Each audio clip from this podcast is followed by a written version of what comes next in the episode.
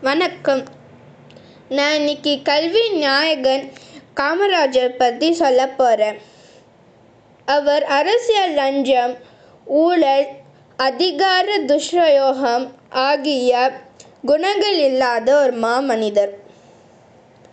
அவர் தொடக்கநிலை பள்ளி தொடக்கநிலை பள்ளி வரைக்கும் மட்டுமே கல்வி கற்று ஒரு மாநிலத்தின் முதலமைச்சரானது பாராட்டக்கூடியது. அவர் ஆங்கிலம் தெரியாமல் அரசியல் நடத்தியவர். மேலும் அவர் மூத்த தலைவர்கள் அரசியல் பதவி வகிக்க கூடாது என்ற ஒரு சட்டத்தை உருவாக்குனாரு.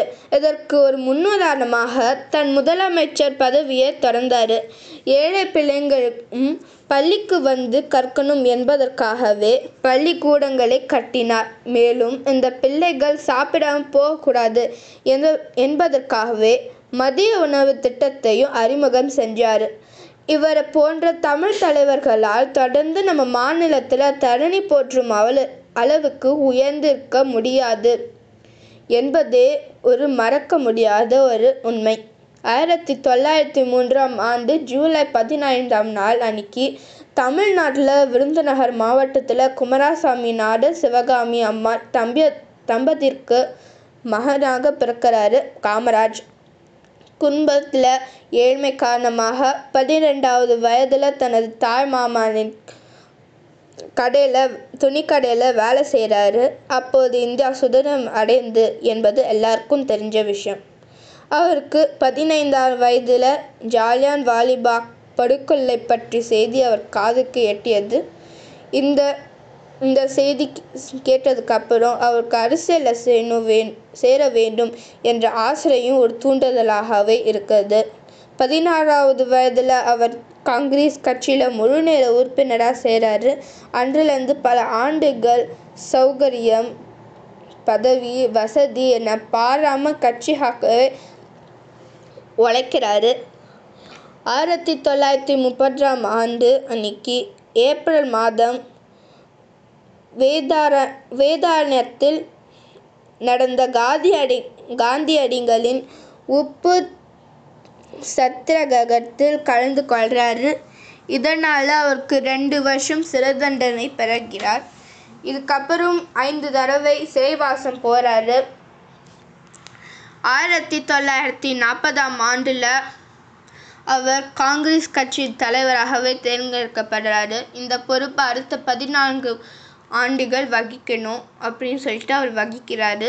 ஆயிரத்தி தொள்ளாயிரத்தி ஐம்பத்தி ரெண்டாம் ஆண்டு அன்னைக்கு நாடாளுமன்ற உறுப்பினராக தேர்ந்தெடுக்கப்படுறாரு. அடுத்த ரெண்டு ஆண்டுகளுக்கு சென்னை மாநிலத்தின் முதலமைச்சராக ஆகணும். முதல்ல இருந்த தயக்க முதல்ல அவர்கிட்ட இருந்த தயக்கம் லேட்டராக அவர் வந்து அந்த பொறுப்பை எடுத்துக்கிட்டு தைரியமாக செய்கிறாரு இந்தியாவில் ஆங்கிலம் தெரியாத ஒருவர் ஒரு மாநிலத்திலே ஒரு முதலமைச்சரானதே முதன்முறை. ஆனால் ஆங்கிலம் தெரியாமலோ தான் ஆறு வருடங்கள் கற்ற கல்வியிடம் கல்வியுடன் முதலமைச்சர் பொறுப்பை ஏற்றுக்காரு.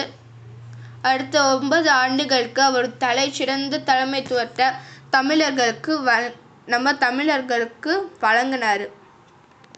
எப்படி? அப்படின்னு நம்ம தெரிஞ்சுக்கலாம். அரசியலில் தான் எதிர்த்தவர்களை ஒருவர் அரவணைத்த கதை நீங்கள் கேட்டிருப்பீங்களா?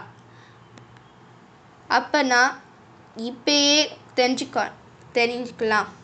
காமராஜர் முதலமைச்சர் ஆன போது அதே பதவிக்கு தன்னை எதிர்த்து போட்டியிட்ட சி. சுப்பிரமணியமும் எம். பக்தவஜலம் ஆகிய இருவரும் தன்னோட அமைச்சர் ஆக்கினார்.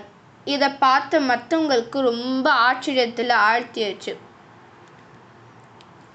அவர் தன்னுடைய அமைச்சர்களுக்கு சொன்ன ஒரு அறிவுரை என்னன்னு தெரியுமா? பிரச்சனையை எதிர்கொள்ளணும். பட் அது சிறிது சிறிதாக இருந்தால் பரவாயில்ல. அதுக்கு தீர்ப்பு தீர்ப்பு வழிகளை தேடணும். நீங்கள் அதாவது அந்த மாதிரி செஞ்சிங்கன்னா மக்கள் நிச்சயமாக திருப்தி அடைவார்கள் அப்படின்னு சொன்னார். பிறகு தன்னோட நல்லாட்சியில் கல்வித்துறையிலும் தொழிற்துறையிலும் தமிழ்நாடு துரிதமான வளர்ச்சி கண்டது. மாநிலம் முழுவதும் புதிய பள்ளிகள் பழைய பள்ளியெல்லாம் சீர் செய் செய்யப்பட்டன. ஒவ்வொரு கிராமத்துக்கும் ஒரு தொடக்கப்பள்ளி ஒவ்வொரு பஞ்சாயத்துக்கும் ஒரு உயர்நிலை பள்ளின்னு உறுதி செஞ்சார். எழுத்தறியவின் எழுத்தறிவின்மை போக்க வேணும் என்பதற்காகவே பதினோராம் வகுப்பு வர இலவச கட்டாய கல்வி அறிமுகப்படுத்தினார். ஏழை சிறுவர்களின் வயிறு சா காயாமல் இருக்க மதிய உணவு வழங்கும் உன்னதமான திட்டத்தை அறிமுகம் செஞ்சார். ஜாதி வகுப்பு ஏழை பணக்காரன் என பேரை ஒழிக்க விரும்பிய அவருக்கு எல்லா பள்ளியிலையும் பிள்ளைங்களுக்கு இலவச சீருடை வழங்கணும் என்ற ஒரு திட்டத்தையும் ஒரு வ திட்டத்தோடு வந்தார்.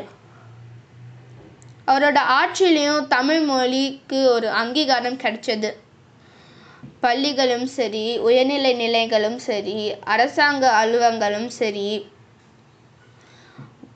நீதிமன்றத்துலேயும் சரி. அதெல்லாம் தமிழில் வந்து சொன் சொல்லத்துக்கு அவர் ரொம்பவும் ஊக்குவிச்சார். அதே சமயத்தில் காமராஜர் ஆட்சியில் விவசாயம் நல்லா போணுச்சு. அணைக்கட்டுலாம் அணைக்கட்டு திட்டங்கள்லாம் அசுர வேகத்தில் போணுச்சு. தொழிற்துறையில் முத்திரை பதித்தார் காமராஜர். நிறையாவும் அவர் பெரிய பெரிய பில்டிங்லாம் கட்டி தமிழங் தமிழகத்துக்கு நல்ல ஒரு பேர் கொடுத்தாரு. பிரதமர் நேருக்கும் தமிழகம் தான் வந்து மிகச்சிறந்த முறையில் நிர்வாகப்பட்ட மாநிலம் என்று பாராட் பாராட்டு கொடுத்தாரு காமராஜருக்கு. இப்படிப்பட்ட ஒரு சிறந்த நல்லாட்சினால் அவருக்கு லேட்டராக மூன்றாவது முறையாக முதலமைச்சராக தேர்ந்தெடுக்கப்பட்டார். அடுத்தது வந்து அவர் ஒரு காரியமே அரசு அரசியலுக்கு ஒரு காரியம் செய்யணும் என்ற ஒரு புல புது இலக்கணத்துடன் கற்று தந்தது.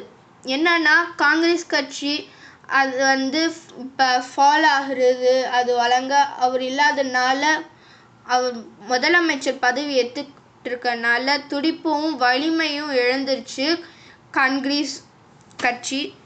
இதனால் இந்த காரணத்தை ஒரு உணர்ந்த காமராஜர் அவர் என்ன சொன்னார்னா மூத்த தலைமுறை தலைவர்கள் எல்லாம் நீங்கள் போங்க.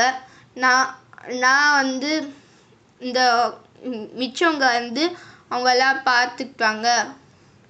அப்படின்னு சொல்லி தன்னுடைய நாட்டு நலனுக்காக கட்சி பணிகளில் ஈடுபட வேணும் என்ற ஒரு திட்டத்தை உருவாக்கி பிரதமர் நேருவோட அணிக்கு பரிந்துரை செய்கிறாரு ரெண்டு மாதங்கள் கழித்து அந்த திட்டத்தை ஏ ஏற்றுக்கொள்கிறது காங்கிரஸ் பணிக்குழு. இந்த திட்டத்தை உருவாக்குனவரே காமராஜ் என்றனால இதுக்கு காமராஜ் திட்டம் என்று பெயர் பெயரிக்கப்பட்டது. தனது திட்டம் முன்னுதாரணமாக இருக்க அவர் ஆயிரத்தி தொள்ளாயிரத்தி அறுபத்தி மூன்றாம் ஆண்டு அன்னைக்கு அவர் முதலமைச்சராக இருக்கிற பதவியை விட்டுறார் இதன் பிறகு ஒரு சில தலைவர்கள் அவரை பார்த்துக்கிட்டு அவங்களும் தங்களுடைய பதவியை விளக்கிறாங்க அதே ஆண்டு அகில இந்தியா காங்கிரஸ் கட்சியோட தலைமை பொறுப்பை ஜவஹர்லால் நேரு கொடுக்குறாரு. அதுக்கு அடுத்த ஆண்டே அவர் இறந்துறாரு. அதுக்கப்புறம் லால் பக்தூர் வந்து லால் பக்தூர் சாஸ்திரி வந்து காமராஜரும் காங்கிரஸ் கட்சிக்கும் வந்து உதவி செய்கிறாரு இரண்டு ஆண்டுகளிலும் சாஸ்திரி இழந்துடாரு. நாற்பத்தி ஐ நாற்பத்தி எட்டு நிரம்பியிருந்த நேருடைய மகள் இந்திரா காந்தியை இந்தியாவோட அடுத்த பிரதமர் ஆக்குறாரு காமராஜ். அத்தனை இதனால் அவருக்கு வந்து கிங் மேக்கர் என்று ஒரு பட்டம் கிடைக்குது. எல்லாரும் அவரை கிங் மேக்கர் அப்படின்னு அழைக்கிறாங்க. பிறகு அவர் வந்து தமிழ்நாட்டில் தான் வச்சிருக்கிற அந்த கட்சி அந் ஈடுபடுற அந்த கட்சி பணிகள் வந்து தான் மூச்சு கடைசி மூச்சு வரைக்கும் சமூக சேவ் சமூக செய்வதிலேயே வந்து குறியாக இருந்தார் ஆயிரத்தி தொண்ணூற்றி எழுபத்தாம் ஆண்டு அக்டோபர் அன்னைக்கு அக்டோபர் இரு இரண்டாம் நாள் அன்னைக்கு எழுபத்தி இரண்டாவது வயதில் காலமாயிறாரு. அதற்கு அடுத்த ஆண்டு அவருக்கு உயரிய பாரத ரத்னா விருது இந்திய அரசு கௌரவிக்குது. இதுலேருந்து நம்மளுக்கு என்ன தெரியுதுன்னா அவருக்கு வந்து நல்ல ஒரு நல்ல உன் உள்ளம் உள்ளது. மற்றவங்களுக்கு ஹெல்ப் பண்ணணும். தான் நாடை வந்து இன்னும் நல்லா ஒரு நிலமை காக்கணும் அப்படின்னு அவர்களோட நினைப்பது. நம்மளும் அவரை மாதிரியே இருப்போம். நன்றி வணக்கம்.